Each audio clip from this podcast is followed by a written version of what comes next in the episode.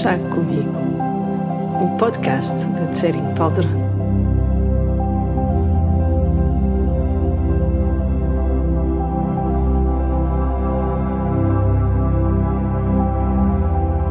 Quem me conhece sabe que gosto de uma boa chávena de chá e que gosto de falar das coisas que me apaixonam. Por isso pensei que em torno de um chá virtual podíamos falar da vida, da beleza, da ternura e do treino da nossa mente, informalmente, como seres humanos que querem reconhecer-se Budas.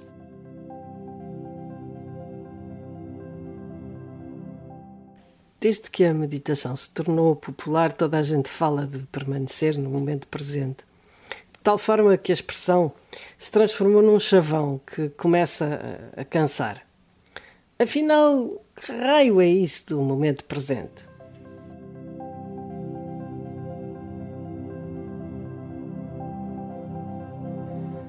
Se virmos o tempo como um fluxo, onde podemos fixar o momento presente? Agora? Ou agora? Ou agora? Se pensarmos nesses termos, nunca poderemos estar no momento presente, pois assim que o fixamos, já é um momento passado. Obviamente não se trata disso.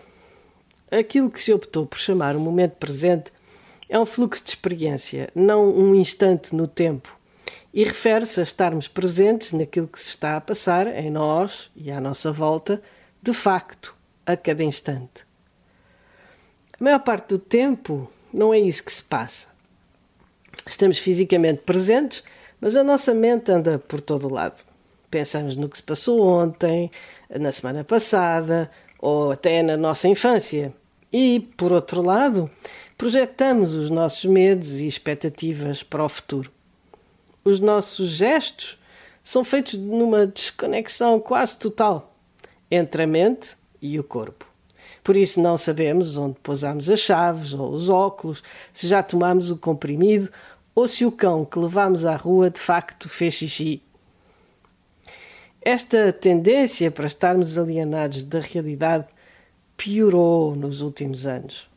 Tenho notado que a utilização sistemática dos smartphones e tablets, as mensagens, as redes sociais, WhatsApps e Facebook, contribuiu para que eu dê por mim ainda mais dividida.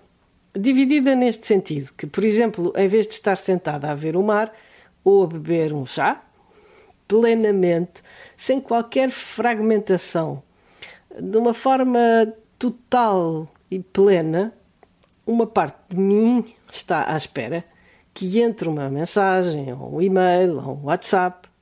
E, portanto, eu não estou inteiramente na situação. Há uma parcela de mim que está noutro sítio.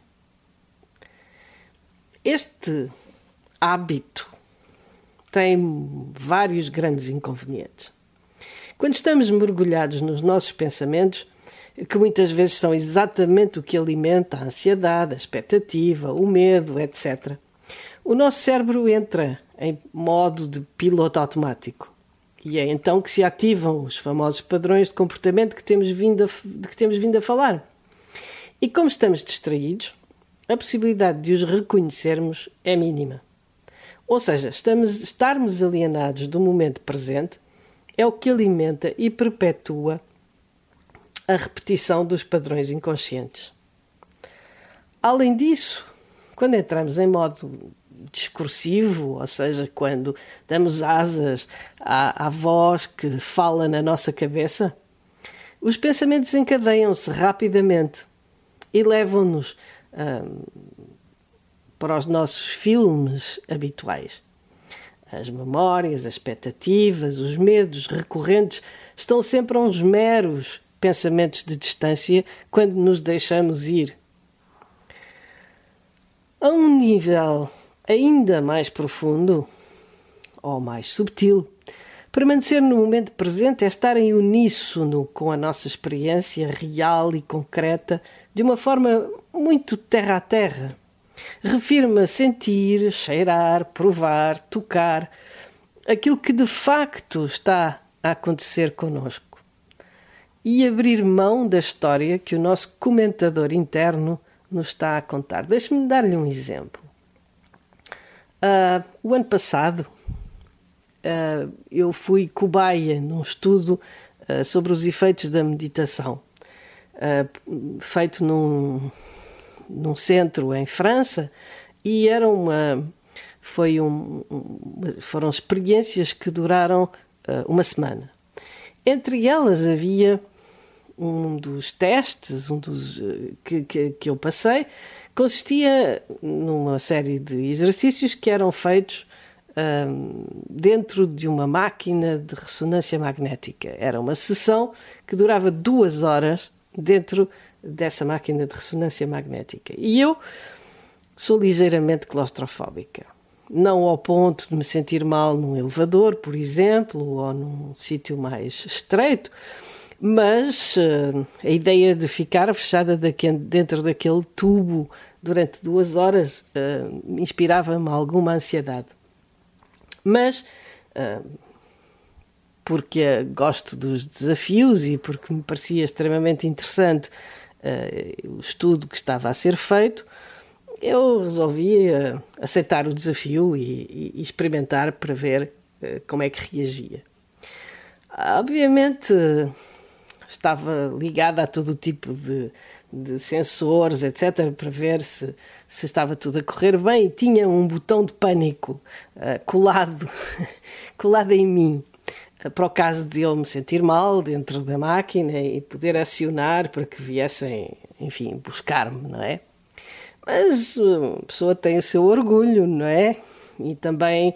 um orgulho pessoal e quase um orgulho nacional, porque era a única participante nesse estudo, a única participante portuguesa. Então, por nada deste mundo, eu queria ter de acionar o botão de pânico. E, por conseguinte, tive de acionar um, um mecanismo, um mecanismo de permanecer no momento presente, desta maneira. Ou seja, enquanto estava ali dentro da máquina, numa posição confortável, tinha uma mantinha por cima das pernas, tinha uma almofada por baixo da cabeça, não havia nada de desconfortável naquela situação concreta, real, palpável. Mas, sempre que na minha cabeça o meu comentador interno me dizia: mas olha, estás dentro de um tubo estreito, apertado. A minha ansiedade, ou enfim, a minha, o meu desconforto começava. Eu sabia que não me podia deixar levar a ter um segundo pensamento que se encadeasse nesse, porque o segundo levaria a um terceiro e muito rapidamente eu iria talvez ter que acionar o, o botão de pânico. Então era quase uma questão... de vida ou de morte, não é tanto a esse ponto, mas quero eu dizer, eu sentia que não me podia permitir.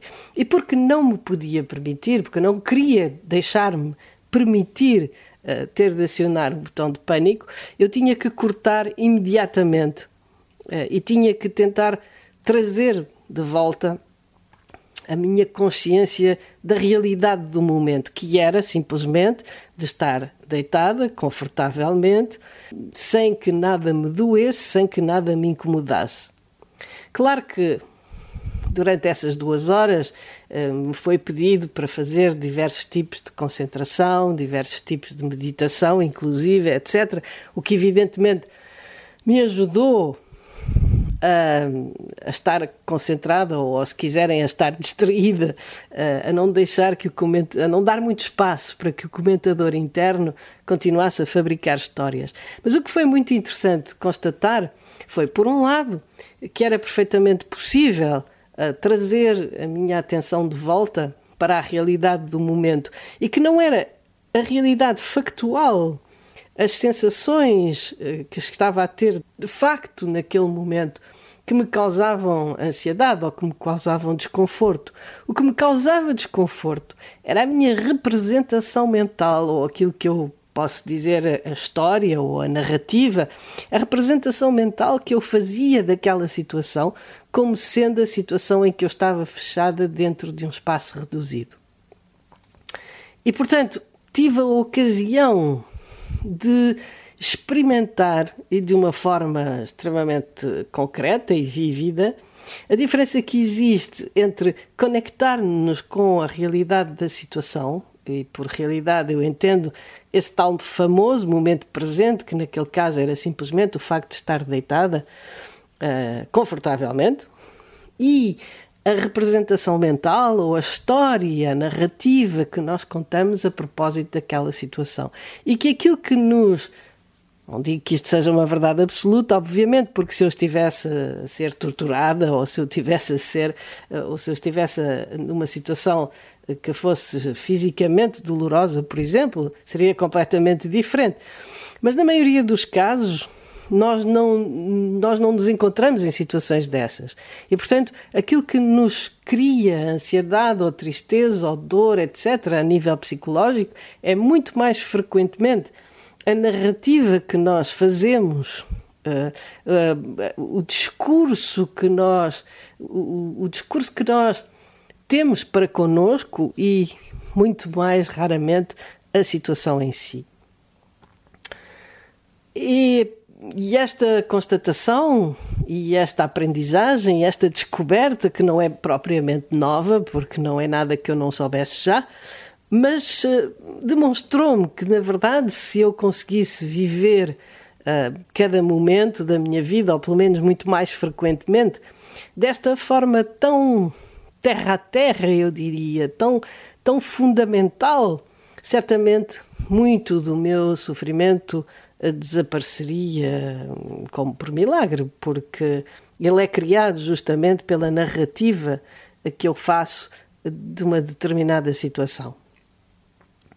Então, permanecer no momento presente é isso, é estar aberto à experiência do momento.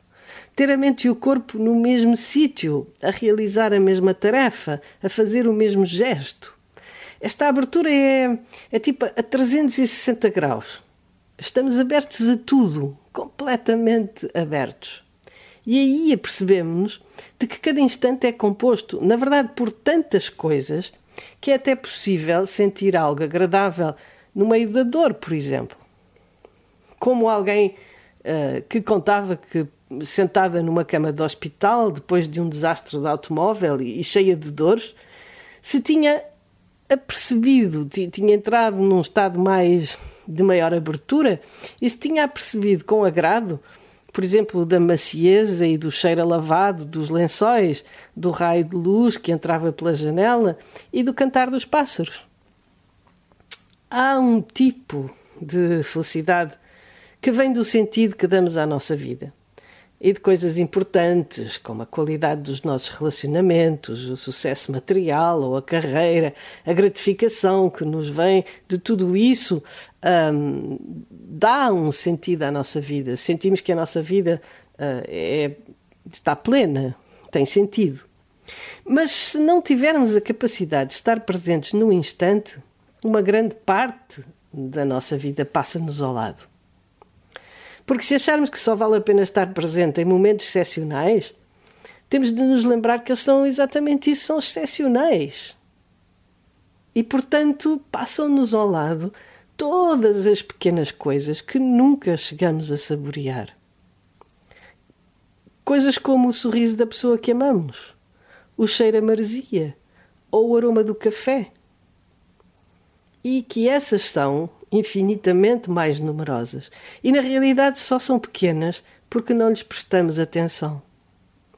É muito frequente e, de certa forma, um pouco triste que só depois de, da ameaça de perdermos certas coisas é que começamos a dar-lhes valor. É um pouco triste, às vezes, que só depois dessa ameaça, Uh, por exemplo, de perdermos alguém, ou então a ameaça de termos uma doença grave e de não sabermos se vamos sobreviver, é que começamos a sair para a rua ou a ficar dentro de casa e a apreciar ao seu justo valor todas estas pequenas, grandes coisas que compõem o nosso cotidiano. É por isso que, na verdade, Se queremos viver uma vida plena, sim, certamente temos que dar um sentido à nossa existência. Sim, certamente temos que dar nobreza e qualidade aos nossos relacionamentos, àquilo que fazemos na, como profissão, por exemplo, também na nossa vida, etcétera. Mas se queremos ter uma vida realmente plena, temos que também ser capazes de permanecer o mais possível junto daquilo que se está a passar, para que possamos aproveitar plenamente cada instante. Não num sentido hedonístico de ir necessariamente apenas à procura do prazer, mas de saborear cada coisa, de saborear cada momento, de estar muito mais presentes em tudo aquilo que fazemos. E pronto, esta era a Chave na Chá de hoje. E espero que fique bem e até ao próximo Chá Comigo.